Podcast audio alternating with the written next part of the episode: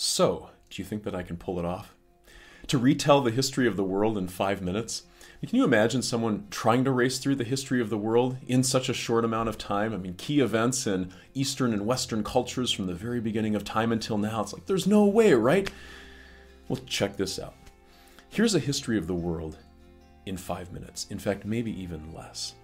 So, God creates the world. God creates Adam and Eve, the perfect human beings, in his world. God asks them to honor his will. They were perfect when they started, but of course they sinned. They disobeyed God. God had every right to just get rid of them, to finish them off, but God loved them. God promised to send a Savior into the world. So this was good news for everyone, not only for them, but for all of the children that they had who would also be sinful. For their descendants, God's good news was for everyone.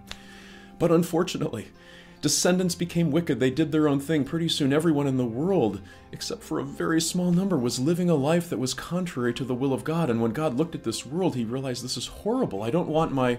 I don't want those who love me to be completely extinguished. And so, what God did is He destroyed the world in the flood. Who was left? Noah and his family. Noah and his family had children. All of them, once again, knew about the coming Savior, the one who was going to pay the price for sin. The good news was for everyone except that the descendants of Noah and his family, they went their own way too. So when God had told them to spread out and fill the whole earth, they didn't do it. They built a large tower called the Tower of Babel. God has to come in judgment all over again, and he confuses their languages, forces them to scatter. It's like God keeps trying. He brings the good news of forgiveness of sin and the coming Messiah to all of the people that were on the earth. And then, as generations passed, they became less and less interested and they turned. They turned away from God again and again. What is God to do? Well, God was going to make sure that He was going to bring His promised Messiah into the world. So, how was this going to happen? He finally decided, well, I've got to have it happen. I'm going to select Abraham and all of his descendants. They are going to be the ones through whom the Savior will come into the world. And so 2,000 years passed, and Jesus was born to the Jewish Mary and the Jewish Joseph and and then that savior was was proclaimed over the last 2000 years so that here we are right that you can know that's the history of the world and and maybe that's not even a whole lot more than 2 minutes but can you see what happened over time there was an effort by God to let everyone know here's how we deal with sin and disobedience. It's through a Savior but they would consistently want to think that wasn't important, drift away, do their own things. And so finally, there was a consequence to this. For a period of 2,000 years from Abraham until Jesus was born, there were a lot of people who didn't find out about the good news of a Messiah because they had constantly turned their backs on it. Now, God would have had every right to say, I am through with the world. And yet, there is a mind blowing blessing that God brought.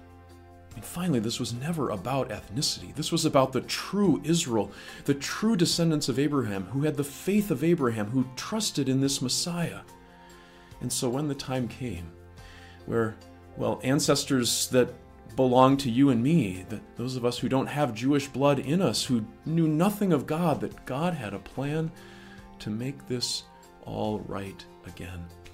The Apostle Paul talks about ancestors of people like you and me, so many of us, not Jewish by blood, but Gentiles by birth, who were separate from Christ and excluded from citizenship in the true Israel by faith, and they were foreigners to the covenants that God had given to the Abraham and Isaac and Jacob. We were without hope, we were without God in the world. But now in Christ Jesus, those of us who were far away have been brought near by the blood of Christ. That's right.